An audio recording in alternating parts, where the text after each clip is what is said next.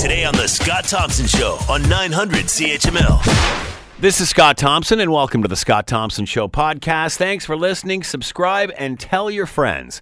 Coming up on today's show, Parliament resumes today in Ottawa, and there is a lot on the plate for the Prime Minister, including the latest from China, pipelines, economy, and such. Last week, two were arrested in Kingston on terrorism charges. One was released. The update on that story coming up. And where does the McCallum shenanigans leave us with our relationship to China? More feet kissing? It's all coming up. Enjoy the show. Parliament resumes today in Ottawa in a new building, even. Will that change the culture? It, it's an election year, so it'll be interesting to see how this all plays out, especially with what is happening uh, in China and our relations with them. And of course, uh, John McCallum uh, stepping aside over the uh, weekend after putting his uh, foot in his mouth a couple of times and contradicting the Prime Minister. Let's bring in Christo Aivalis, Social Sciences and Humanities Research Council, postdoctoral fellow in history, University of Toronto. He's with us now. Christo, thanks for the time. Much appreciated. Thanks for having me, Chris. What are your th- Christo? What are your thoughts on uh, McCallum and and what transpired over the weekend and him putting his foot in his mouth and then backing it up and then doing it again? How do you process this? Well, you know, I think he, you know his his job is to you know have good relations with China, and in that sense, the way he speaks to China um, matters. And I think, you know, to some degree, you know, your ambassador has to be able to schmooze a little bit. Now, where he got in trouble was that, you know, in very public ways and in repeated, you know, and repeatedly, he sort of publicly contradicted the government. You know, I'm sure ambassadors behind the scenes have often said, well, look, this is our public position, but you know, maybe our private and maybe more earnest position is X, Y, or Z. But kind of more than once getting caught contradicting the government and speaking of a matter that is kind of before the Canadian courts and therefore is maybe under the purview of the Minister of Justice, um, was basically you know a lack of a lack of um, oversight on his part, and it was kind of infringing upon you know the jurisdictions of other people. And and and I mean I, I think I saw no choice for him uh, but to resign uh, from my perspective. Uh, how surprised are you, Christo, that he did this twice? I mean, uh, and, and, you know, he talked about misspeaking, but he went on for forty minutes initially at the at the at the first uh, presser. Um, so, I mean, this is a seasoned politician. How could he make this mistake twice? I'm not sure. I mean, I, and I mean that's that's why I think you know, despite having this important role and again being a, a fairly influential figure, he he resigned. But I'm guessing you know it was it was you know resign or, or be removed type type thing. But it just it, it really is sort of baffling. And again, I think one of the challenges though is that maybe he felt, well, you know, we're in this really for the first time maybe since the end of the Cold War, we're kind of re-entering a multipolar world, right? Where it's not just the United States anymore increasingly China is becoming, you know, a superpower, and the U.S. is probably still number one, of course, but but China is at least entering the same league, and so it could be the case that that the Canadian political system, and this maybe doesn't just refer to one political party, but refers to to all, to our to the the Canadian state. Uh, broadly defined, is struggling with its place in this multipolar world, and and you know with McCallum, you know, is that actually part of that, or is it just you know uh, bad conduct on his part. We don't know, but I think that it, you know our our relationships with China and the United States are very important, and they're almost especially important when our relationships with China and the U.S. kind of uh, intersect with one another, and this was one of those instances. Uh, some have suggested that you know he didn't dig this hole by himself. Do you think there's any chance that this is a trial balloon in some form, and and what would be the advantage to that? Well, you know, there is potentially. I mean, it, it, and I don't, I don't know. That would operate under the assumption that McCallum is kind of a a, a, a, a fall guy, if you will. But yeah. I mean, you could you could you could try to, and I don't know if anyone would take that. I mean, often people will, you know, sometimes they'll they'll they'll step aside for a new party leader to run in a by-election, and there's usually something on the back end. You know, we can't call it that anymore in our, in, in 2018 or 2019, but um, you know, there's usually some value to falling on the sword, but I don't see it on a personal gain level for McCallum. You know, it could be the case, hypothetically at least, that you know having these discussions is is part of acknowledging China's part in the world is a way of of validating their feelings on this without having it be done through our formal systems. But to me, it just seems so inelegant. um, and it seems um, uh, so ham-fisted that I just I don't I don't know if I would I would associate that. To me, the most likely explanation is that McCallum, you know, was trying to do his job in in keeping strong relationships with China, but did so in a manner that undercut the credibility of our domestic legal system, and did that multiple times. So he had to go. Uh, the fallout from this sort of thing. Um, what are your thoughts there, both from uh, from other parts of the world and and here? Well, you know, it'll be interesting because I mean, uh, you know, and I'm not a China expert, but if if if, if McCallum is seen by the Chinese as a as a good ambassador, then his kind of removal slash resignation, whatever you want to call it, um, you know, now it's it the import the appointment of ambassador there is extremely important. Again, you have to think like when you talk about countries where our ambassadorial appointments are, are most important, you might have to put China number two or maybe number three. You know, maybe after the United States, maybe something like England or the Great Britain. It really is extremely important. So the fallout there is, you know, the prime minister and his cabinet really have to make a a, a, a wise choice here about who's going to fill that role. Um, but it's also, you know, the, the, the fallout could be uh, at home if, if this shows weakness on a foreign policy front that could uh, offer opportunities for Trudeau to be attacked by the opposition, either the NDP or the Conservatives, saying, "Well, you know, it was it wasn't just a trip to India. Now it's you know we have we have government appointees, you know, uh, contradicting themselves on the foreign on the global stage, and why isn't there any you know consistent foreign policy lens by the government, et cetera, et cetera, et cetera. So that that could be the kind of both the the international and domestic fallout. Uh, we're hearing today another Canadian detained there, apparently on fraud charges. How does this add to the discussion? I mean, well, you know, I, I, w- I would never want to speak on on individual charges, but it, but it, you know, there is a narrative out there that, you know, there is potential that some of this is being done in retaliation. At least that's a narrative that some people are floating. That Canada, you know, arresting the kind of Huawei uh, executive um, whose whose father is also an executive of the company, and Huawei being one of China's kind of flagship companies, if you will. Um, that the Chinese are retaliating in certain ways against the Canadian uh, Canada via of Canadians living in China, and of course there are a good deal of Canadians who live in China. Um, I wouldn't want to speak on it too much further than that, but my hope is that you know this is dealt with through appropriate channels, and that not, if if the charges are um, legitimate here, that China operates um, in, in, a fair manner and that the person uh, gets a, a, fair trial. If not, I mean, my, my hope is that we could look by this because the difficulty here is that, you know, I, I don't think we arrested um, the, you know, uh, uh, an executive without, without approval, but, you know, it doesn't help when Donald Trump will go in front of the media and basically insinuate that this is all part of his, like, tough negotiation with China. That doesn't set us up for you know, a good discussion, and it makes our justice system, if fairly or not, look arbitrary, and and, and maybe it gives China, uh, unfa- again, fairly or not, a kind of ability to say, well, if you're going to be arbitrary, well, we're going to throw it right back at you. I can't believe that John McCallum, in one of his three points on Friday uh, about how this could help uh, uh, stop the extradition process, was that Donald Trump was politicizing it, and that's exactly what he's done. Well, yeah, no, true, but but, you know that I mean, that's a, that's an argument one could make. I mean, if you want to say that you know the merits of the case that there though there are kind of crimes committed, and what you would want to show to limit jurisdiction uh, to limit extradition would be the one challenge the charges, or two you could say that this is arbitrary. I'm being targeted. I'm in effect going to be a political prisoner if I'm sent to the United States.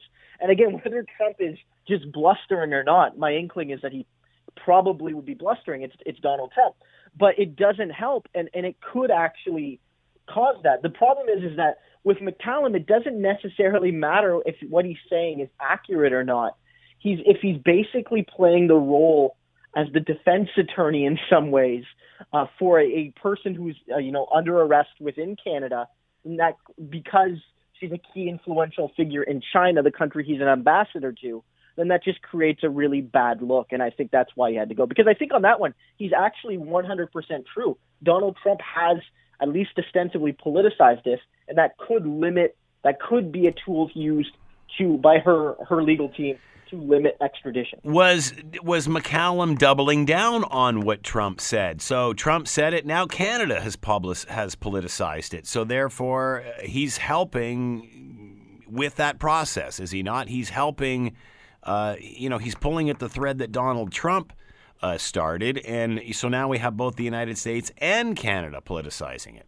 I mean, maybe. I mean, maybe he's thinking that if I if I lean into the political aspect, would that be an advantage to the Liberals, Christo? I mean, is that could that be like a backdoor plan here? Maybe. I mean, the backdoor plan. I mean, if you listen to some major liberal figures like John Manley, former deputy prime minister and you know longtime influential federal liberal MP, um, his his his his said he said suggested on the national media that Canada should have tipped her off so that she wouldn't have landed here. Yeah. He says that should have been the backdoor plan that that that would have been done, and say, oh, gee, I guess we we missed her type thing. um, you know, that was the and it, that was kind of shocking in a way. But the reality is that I I mean I think honestly I think McCallum just just didn't I don't know if he had that diabolical or that that that calculated of a right. plan. I think maybe hypothetically you say, okay, we're going to lean into the politi- politicization lens here and we're going to say, well, if Trump's politicizing this, we're going to attack him uh, on the politicization lens. Maybe Trump responds further, and that kind of fight that kind of happens at this the, the presidential level really does kind of give give heed to uh, uh, you know legal officials in Canada that hey maybe this is politically motivated instead of motivated by the merits of the case. We uh, should like we should we should limit their extradition. All right, MPs back to uh, Parliament. Uh, a new temporary House of Commons located in the newly refurbished West Block while the iconic Centre Block undergoes a massive uh, renovations. Uh, say that's going to take 10 years. Will new digs kind of bring, bring a different attitude, or is this just going to be a firestorm when this starts? I think probably the latter. I mean, you know, it's sharp, actually. I think they've done a good job designing it where it, it, it you know, it, it's obviously new and sharp, but it kind of retains the same general feel. So I think the the design is great, but I think, you know, this is the last kind of stretch we have before the election. I mean, Justin Trudeau said he's not going to call an early election. Um, he may well, but if we operate under the assumption that, you know, we're looking at a fall election, then we have basically this spring session to sit in. And then at some point, we'll have a summer period. And then Justin Trudeau will probably call an election during the kind of late summer to line up with a kind of early fall election. So in this last term here, it's you know, Justin Trudeau's last chance to go with his reshuffled cabinet and say, this is my team. I'm ready to go into government. I'm ready to kind of build on our four years. And this is the opposition's last chance to kind of hammer home on issues that are both long term and, and more immediate that that that that we, that we need to change in direction, you know, either from the left or from the right. And I think that's kind of this this last period. And again, we kind of saw that in Ontario in the last uh, last year, where there was that last legislative session where Kathleen Wynne proposed some new ideas. She proposed a new budget, and, and obviously it didn't work for her, uh, needless to say. But there is that kind of last opportunity of the of the legislative session that, that kind of almost is a prelude to election. Uh, Scheer gave a speech yesterday, Andrew Scheer, and uh, trying to pump up the, the conservatives. Uh, said he's going to focus on the economy. Uh, what do you think this session will be like as it starts, and how much uh, will the, the McCallum issue that we've just been talking about, how much will it rear its ugly head? I mean, I'm sure it'll come up, but I, honestly, I, I don't know if it'll be uh, an absolutely major issue. I mean, I think at core, you know, the things that are major issues are kind of the things that are always major issues, and that, those are, you know, the economy, jobs, social programs, right? So, uh, you know, things like housing, things that affect people in their day-to-day lives. Um, and there will be, you know, this is not to say that there won't be questions and question periods about, you know, uh, McCallum and his, his, his, his, you know, foot and mouth issue. But the reality is that I think from Scheer's perspective, he's going to want to talk about taxes. He's going to want to talk about, you know, carbon taxes and things like that. And you know, from you know the NDP, Jagmeet Singh, he's running in a by-election, obviously, but the NDP is going to talk about housing and pharmacare, and, and, and you know probably taxation, but but uh, specifically aimed at, at the wealthiest. And I think that those are going to be the primary issues. And I don't know if uh, Chinese politics will matter. But again, it really depends. If if it turns to more of a crisis level, then maybe so. Or for instance, if the economy takes a bit of a dip, either the stock market or the job, like the job scene, or both, then the tone and the specific direction of critique will change. Because if the economy on all the metrics are strong, then you have to go a bit a bit more abstract. But if you know we're facing a mini market crash like we did, you know, at the beginning of the year, um, and it kind of happens, you know, during this legislative session, you could be you could be sure that there'll be attacks on that specific issue. You were talking about Jagmeet Singh and the NDP. Obviously, the by-election uh, coming up to get him in the House. Uh, over the course of the last week, we saw what happened in uh, in Venezuela and how uh, the the public is rallying against the, the dictatorship there and what they feel is an un, uh, unfair election, a, a new uh, interim president installed himself and is is is demanding or, or trying to to get uh, democratic elections uh, moving. Uh, it appears the rest of the world, uh, most of the world of our allies, are supporting that. Uh, Jagmeet Singh spoke up against the interim president and instead put his support behind the Venezuelan dictator. How do you think that's going to play, especially well, with the by election? back a little bit there. I would say one, I, I think it'll have little effect on on his by-election. Uh, and whether you think that's a good thing or not, I, I don't. I don't think that's going to matter too much at a local by-election. But um, I think what what uh, what uh, Jagmeet Singh has said is that Canada has no, you know, need to either recognize either person as president. That the Venezuelans themselves must make this decision, and I think that's what's important. I think that we're aligning with a couple powers, and I know these aren't the only people, but we're aligning with a Brazilian government who uh, is is so homophobic that gay members of parliament, gay members of their legislatures, are fleeing the country in fear, and we're aligning with the United States government that has invaded literally dozens of countries since the 1960s under the guise of freedom and democracy, rarely promoting either of those things. I mean, my father was an immigrant from Greece, um, and he was one of many people who left directly or indirectly because of a U.S. backed, supposedly anti communist coup that created a 10 year dictatorship that was eventually thrown out. And I don't necessarily trust countries like Brazil and the United States to have a credible view on what are human rights and what are democracy in Latin America.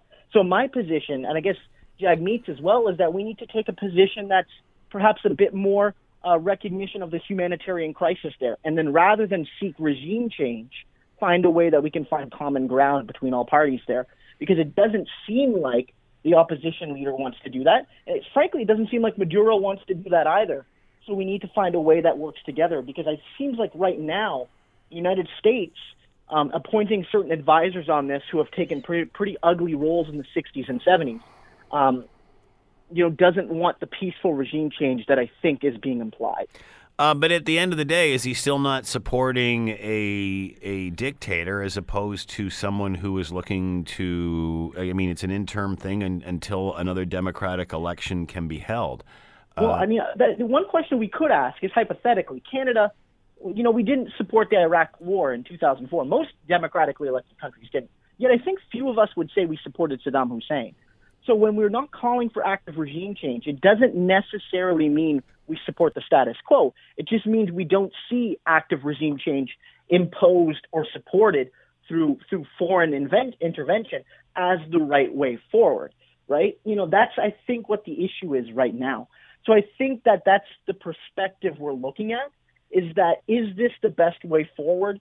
Canada and the United States, uh, countries that have had some pretty ugly histories in Latin America. You know, our mining companies do not always conduct themselves with the greatest of dignity uh, towards indigenous people, towards women, towards workers in Latin America. The United States has its own history. We have a deeply, deeply right wing conservative government in Brazil um, that goes beyond, sorry, right wing conservatism, but really does trend towards fascism. And I have no qualms with using that term on, on radio when I refer to Brazil. I don't use that term lightly. Um, so I do not, frankly, think we have credibility, Canada or the United States or Brazil, when it comes to advocating for regime change. And I think that's just frankly the case. So I don't think that, I think Jagmeet Singh's position is the correct one, which is a nuanced one. Maduro is a thug, but I don't know if the opposition's any better. Christo Aivalis has been with us, Social Sciences and Humanities Research Council, postdoctoral fellow in history at the University of Toronto. Christo, as always, thanks for the time. Much appreciated. Thanks for having me. You're listening to the Scott Thompson Show podcast on 900 CHML. Let's bring in David Harris, Insignis Strategic Group. He's a terrorism expert. Lots to talk to him about. Last week, you might remember a story breaking. Uh, two people, this out of Kingston. Remember earlier on, about a week before this, people were what's that plane that's buzzing around Kingston? And the story kind of never went anywhere. And then, lo and behold, we find out that uh, RCMP arrest, arrested two uh, last week. Uh, one they actually kept charged with terrorism uh, related offenses, the other one was released. Uh, what do we know about that? I want to ask David in regard to this, and specifically as well, what is happening with China and uh, how things have changed since uh, John McCallum, uh, for the second time, put his foot in his mouth, this time costing him his job. David, thanks so much for the time. Much appreciated. Oh, good to talk to you, Scott. Uh, let's start with uh, the McCallum issue. We saw how this sort of materialized over the end of last week and the weekend and such. What are your thoughts? Can you believe that this man put his foot in his mouth twice? Well, he's had an uneven history. He's obviously a brilliant individual, a brilliant economist, a really accomplished academic, but uh, his past history has been fraught with some uh, uneven behavior and uh, observations. But still, he must know the consequences of saying such things. I mean, he basically accused Donald Trump of politicizing the whole Huawei CFO extradition, and then he did the exact same thing twice. Oh, let, let me be somewhat more blunt. I mean, he was, in effect, whatever his intention was, uh, giving uh, a kind of legal advice in the running of a, a court case or an expected court case, uh, and that advice was going to wind up benefiting our strategic adversary, um, in old speak, uh, enemy of Canada. So uh, this cannot be described in light terms. As you say, uh, he was suggesting that the uh, proceedings involved in the expected extradition case against Ms. Meng, uh, CFO of Huawei, the Chinese company that uh, has been a matter of national security concern to Canadians, Americans, and any number of others. Um, well, he was suggesting, it seemed to me, what he was saying that uh, this was essentially a political kind of activity rather than a judicial one that uh, sees her possibly facing extradition and uh, was providing advice. Now, I mean, as a lawyer, I'm here to tell you that uh, Mr. Uh, uh, Mr. Uh, McCallum's remarks will come back to haunt the uh, federal uh, government representatives who are going to have to defend the federal government's position. Do you think that was his case. plan all along, David? Because many have said that he didn't dig this hole by himself. There were other shovels involved. Is this floated as a trial balloon in any way? Well, some people seem to suggest that uh, the uh, federal government itself, Mr. Trudeau and his uh, regime, will have favored this because, again, to use the words of Mr. McCallum, I guess, on Thursday in yet another disaster. Uh, he said it would be great, was the word he used, I believe, for Canada, were uh, the extradition issue to go away.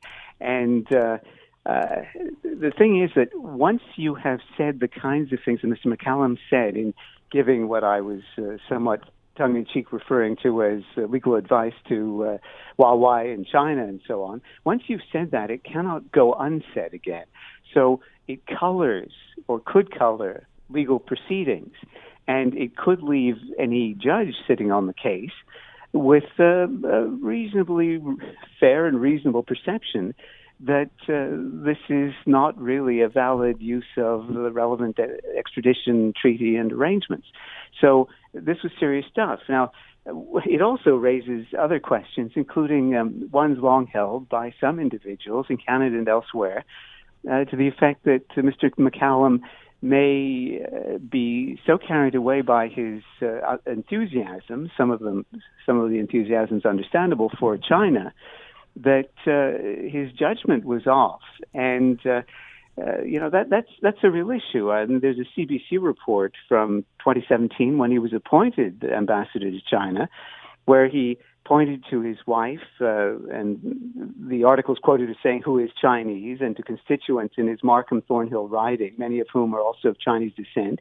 He uh, has underscored the fact that I guess all three of his sons are married to Chinese women. Uh, and the quotation attributed to him is So, in my personal life, in my work life, and with visits to China, I have lived and breathed things Chinese for a long, long time, unquote. Well, it's all very appealing and romantic in many ways, but does it suggest the kind of objective distance uh, that one would need as a bona fide representative of the Canadian interest, economic, national security, and other in this kind of situation, which in turn then gets us back to a fundamental question was this individual, regardless of all his demonstrable gifts, a suitable candidate for the ambassadorial post of Canada in Beijing in the first place? Was this not, in some regard, uh, almost eminently foreseeable? Now, you know, others may have more uh, cynical views. They may ask about whether this gets us in some way into the realm of the uh, CSIS Act and uh, Section 2B on influence operations. I don't see any evidence for that, and I'm not suggesting that there is any evidence for that. But it's the kind of confusion that does arise in these matters when we make poor selections in the first place of some of our representatives.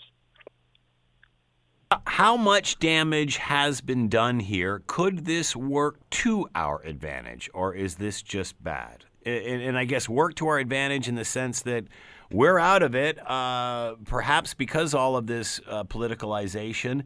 Uh, she's not going to be extradited. Would that work to our advantage? Well, it's hard to see how much of this could work to our advantage. Um, it's been a shambolic situation and process. The credibility of the government, independent of the narrow relationship between China and Canada, has been very much brought into doubt. I mean, we look like at best amateur hour, and at worst as though uh, we may have people somewhere in Ottawa who may be more sensitive to the interests of the Chinese government and possibly to their own future economic interests, per- personal economic interests. I mean, this is a kind of, as I say, of confusion that arises. Who's working for whom in what context? And this is a question that one should ask in relation, of course, to any comparable situations involving other countries, other representatives, uh, and so on. Uh, is there a risk that people could uh, inadvertently, as the old expression had it, go native, where they begin to associate so strongly with a foreign power or entity that it may be that the interests of Canada itself start to lapse. And above all, think about some of our allies. Um, the United States has an entitlement, as any kind of extradition treaty partner with Canada would have, to see that the process unfolds in a methodical, proper way. And people in that regard have quite reasonably criticized uh, one remark that Mr. Trump himself made uh, weeks ago, you remember, when he seemed to hmm. suggest mm. that if the stars aligned in a certain way, then possibly he himself might look at, uh, I don't know, uh, giving up the extradition process or coming to some kind of treaty, or sorry, some kind of uh, economic terms with uh, with China, which was uh, unwise to say the very least, because of course it introduced the idea that there could be more to this whole process than mere legalities. Uh, but when you then have Canada's own ambassador uh, wading in uh, up to his neck in the situation in a way that suggests that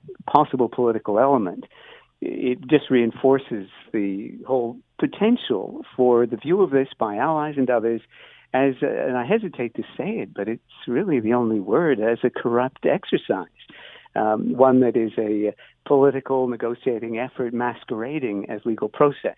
And that harms our reputation for rule of law, uh, the uh, credibility of courts, and the judicial system in general. So, what about this latest Canadian, uh, a 61 year old that was detained again after all of this stuff broke? Are these is this related in any way? How much information do we know about this other detainee? You know, the very question uh, gets you back to the problem in dealing with a jurisdiction like China. And of course, China is not alone in this kind of regard. And you can look at Russia and other such entities because they have no credible police or judicial system as we would understand that, and have therefore no rule of law as we would understand it we we don't know, and, and it is a, it's frankly a stern warning and reminder to us in Canada and in the West about how important it is to preserve the credibility of those systems, because once that's lost, that credibility, then everything's open to question and doubt. And so, for example, with China, uh, you know, unless you were born yesterday, uh, you, you wouldn't fail to see the correlation between the arrest of this individual, where there appear to be monumental financial stakes, quite possibly overlapping interests of uh, the Chinese government and or influential people within China in the party.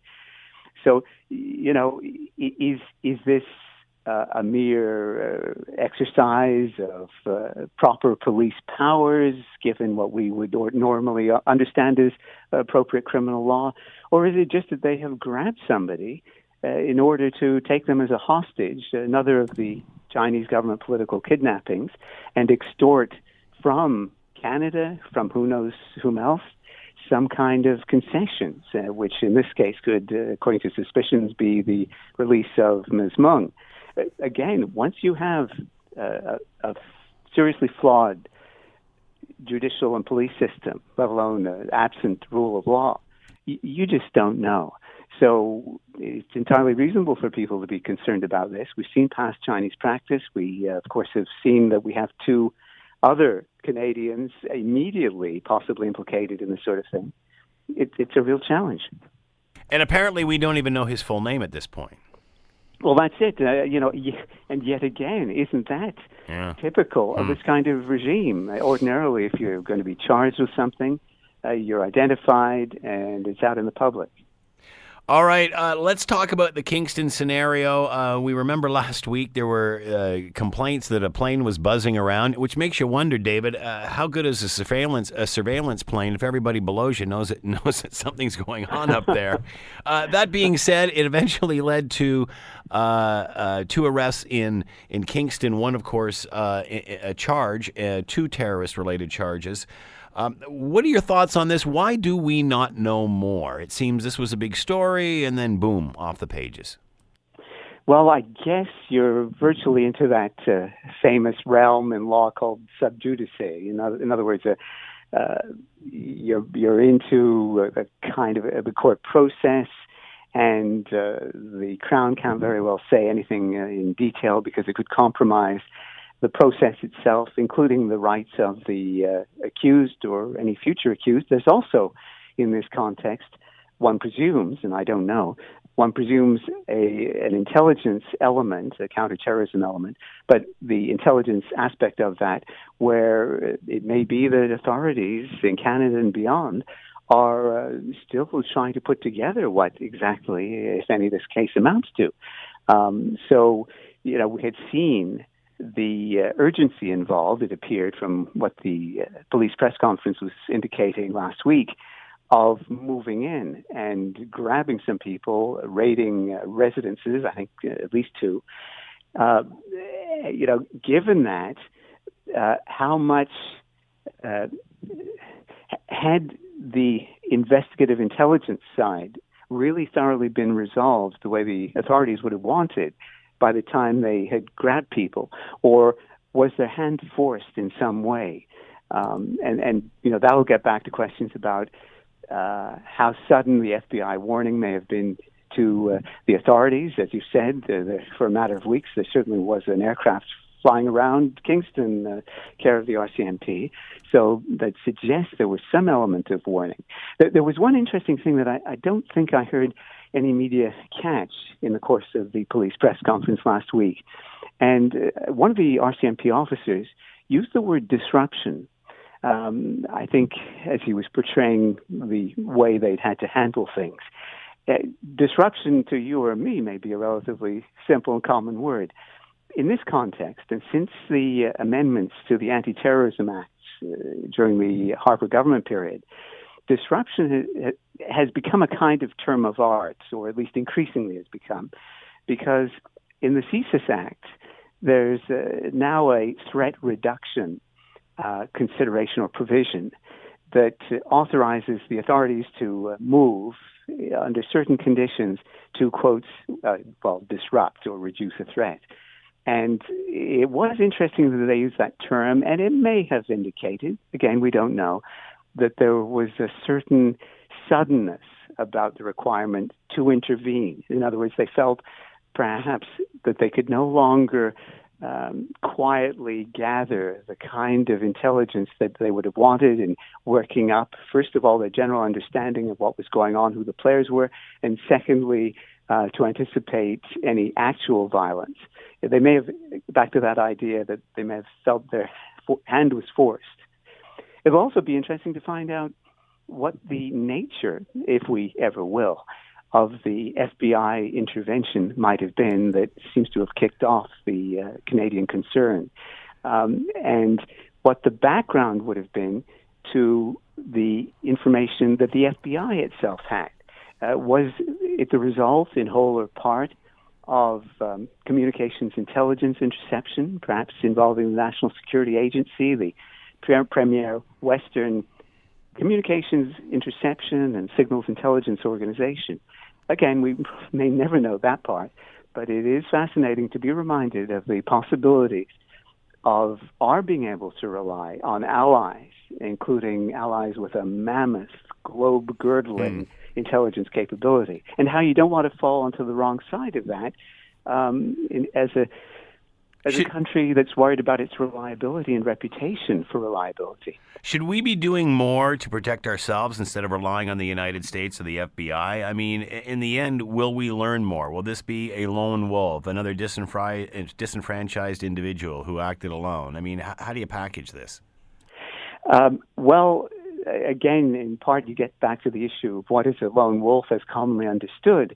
Uh, we know what the stereotypical perception is, but uh, some have actually gone so far as to ask, is there any such thing as a lone wolf? Uh, by which I think they're just trying to make the point that with certain extremist and terroristic tendencies, and here the one theorized, of course, is Islamist operation, then uh, you could say that some of these individuals are certainly in their own minds part of a broader uh, world movement. They may even consider themselves soldiers of an army uh, that is represented worldwide. What about that this individual uh, part of a family that came over with uh, the Syrian refugee program? Oh, well, that of course looms large because uh, in any rational national system and debate, we would want to understand better, of course, uh, you know, the, the background, any ideological background, and so on. And it is not really a complete answer for those in authority, as they inevitably seem to do, to say, oh, it's, it's okay, we have a prodigious screening system. Because the problem is, well, what are you screening for? You can screen for certain things if, and that this is maybe an heroic assumption, if you're able to get relevant records and witnesses and so on. But if you're coming from a jurisdiction that's just one piece of chaos, mm. uh, as Syria has been in certain areas, then you know what good is what kind of screening can you meaningfully meaningfully give, and then as an important subsidiary part of that, um, how, how can you really? I mean, how can officials straight facedly, from prime ministers on down, say to you? Um, we also know that there's no propensity for extremism in family A or B or family member A or B. Um, in the old days, uh, maybe they were bad old days in some ways, but you used to be able to have people, you know, sat down with and discuss things at length. It was still not foolproof, foolproof. But um, uh, in this day and age, can you imagine somebody, a representative of the Canadian government, sitting down and saying, "Okay, you're coming from this jurisdiction. We know in this jurisdiction we have a problem with uh, Islamic extremism and terrorism." Um, let me ask you some questions relating to your uh, mm. religious philosophy, if any. Um, you know, how is that? Can you imagine the explosion of objection and so on? Uh, you go to, say, Northern Ireland, do you see somebody who's been heavily involved or their family's been heavily involved in an area known for Protestant or Catholic extremism? Can you imagine sitting yeah. down and saying? Hmm.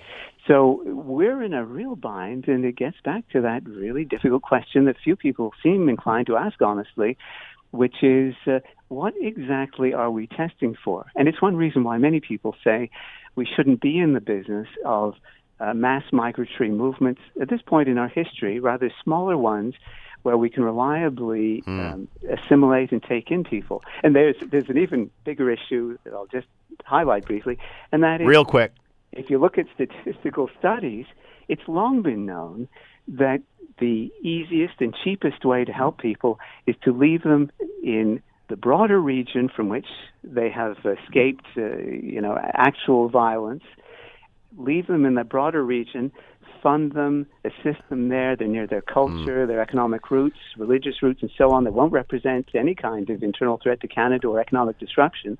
David, and, I got to uh, cut you off there. We're yeah. simply out of time. David Harris with us, Insignis Strategic Group. He's a terrorism expert. David, as always, thank you for the time. Much appreciated. You're listening to the Scott Thompson Show podcast on 900 CHML. We're going to continue to talk about, uh, of course, the uh, government getting back to work today. MPs uh, sitting again, and it's going to be uh, uh, quite a time for uh, our prime minister as he deals with lots of, of issues on his plate, including the McCallum issue with China, just to mention uh, the latest. Let's bring in Michael Diamond, conservative political pundit. He is with us now. Michael, thanks for the time. Much appreciated. Oh, thanks for having me. Uh, MP's back today. Everybody's back in order uh, as we head into a fall election. It looks like in October. Uh, how big will this McCallum issue be in the next couple of days in the House? You know, I, I think it will be big for a few reasons. One, obviously, China is such a ginormous uh, trading partner and important uh, important player on the international stage, and that it involves the United States and technology. It, it's a story that I think will be of political interest. Uh, but it's also of interest because John McCallum was a political appointment as ambassador to uh, the United States, uh, oh, sorry, uh, to China, which uh, would make him, you know, he's more not- not- notable to the Canadian media and the Canadian public than a standard member of the uh, diplomatic corps. So John McCallum having profile of his own, having been a guy who had been in the House of Commons starting in 2000 and in the public eye for nearly 20 years, will bring his own level of uh, curiosity. Um, Scheer, in his speech yesterday before uh, get rallying the troops before uh, today, he starts painting a picture of uh, of the prime minister. Uh, that the image is more. Uh, there seems to be more image than substance. Will that stick during this session, especially with these sort of troubles we're seeing? Well, look, I think that you know the last election, the conservative uh, put as the ballot question is Justin Trudeau as one of the ballot questions is Justin Trudeau ready to be prime minister, and Canadians voted yes. But I think since that time, he's actually proven to them in many cases that maybe Stephen Harper's campaign asked a legitimate question and he wasn't quite ready, and and I think that's why this will uh, take potentially take hold and be an issue uh, because of the disappointment that Justin Trudeau has been to voters, especially on foreign foreign policy matters. I think you know there was that initial optimism. Canada's back, and uh, people were writing about our wonderful prime minister with nice hair. Uh, and since that time, we have soured relationships with the United States. We have soured relationships with India. We have soured relationships with China under his watch. Three of the most important players on the world stage right now, whose relationships are worse today than they were when when uh, um, Justin Trudeau took over from Stephen Harper. Can Justin Trudeau sell that feeling again, that that warm and fuzzy, the sunny ways? Can he sell image in the selfie, or does he have to produce results?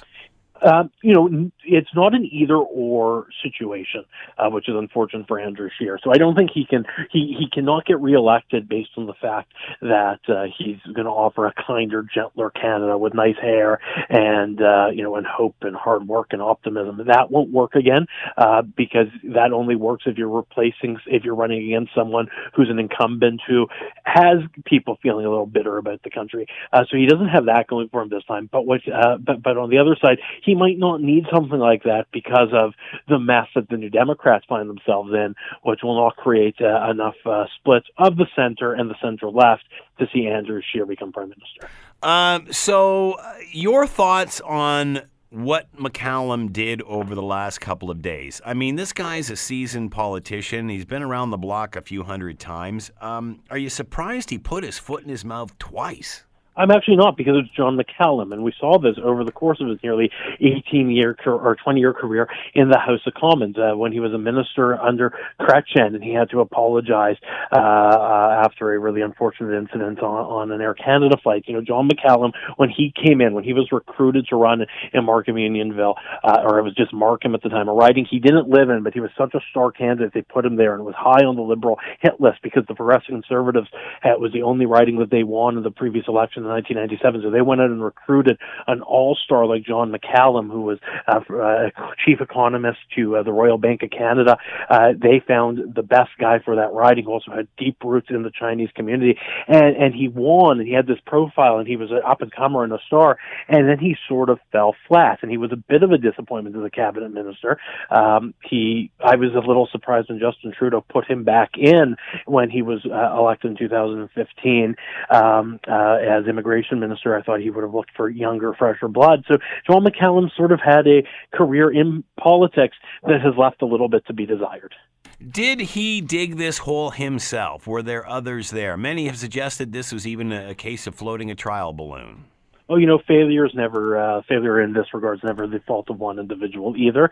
So, so I think so, and he very well could have been uh, following direction or suggestions from his political bosses in Canada. Uh, either way, should have happened. He, uh, if he was, if he was, if he was encouraged to go down this route, uh, he he should have pushed back, uh, threatened resignation because um, where where we find ourselves today uh, could have been avoided with a little adult supervision.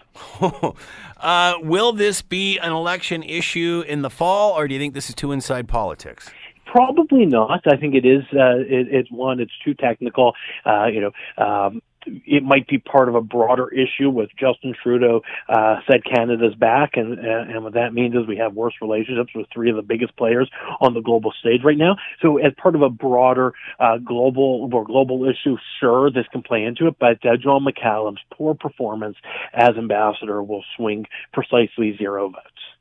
Uh, will will the Conservatives actually go back to? See, we told you he's not ready you know, I think it would be a very uh, great ad campaign to see with uh, you know them posing the question and showing the failure and the disappointment and the last lack of action uh, that uh, this prime minister said. I think you know buyer's remorse might be a very wise campaign tactic for the Tories. Is it me or has there been a lack of action here? Again, to me, this all seems about it's all about being a front man. It's all about selling the image. See, we all feel great. We're great. We're Canadians. Everybody's happy as opposed to substance. I mean, to me, this I'm I'm really identifying with that. Will will other Canadians that realize so. that although this has felt good and it looks good, we we really haven't accomplished anything here. We can't get a pipeline built.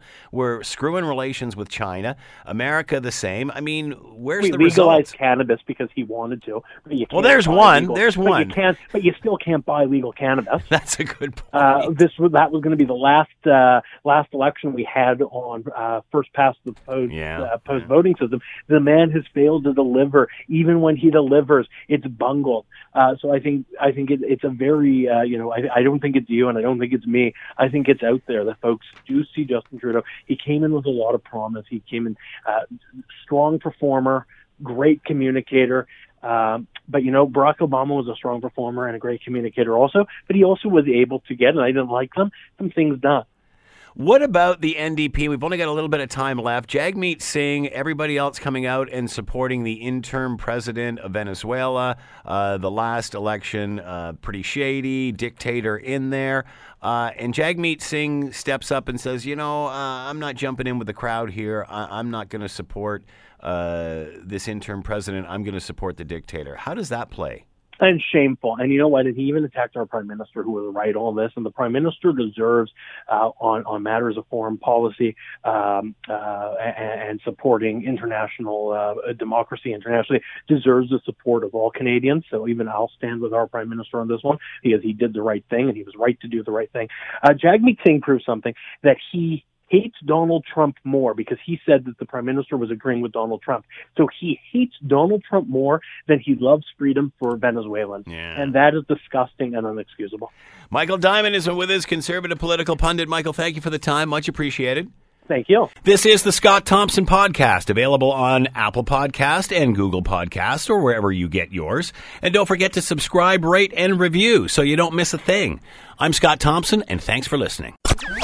The Scott Thompson Show, weekdays from noon to 3 on 900 CHML.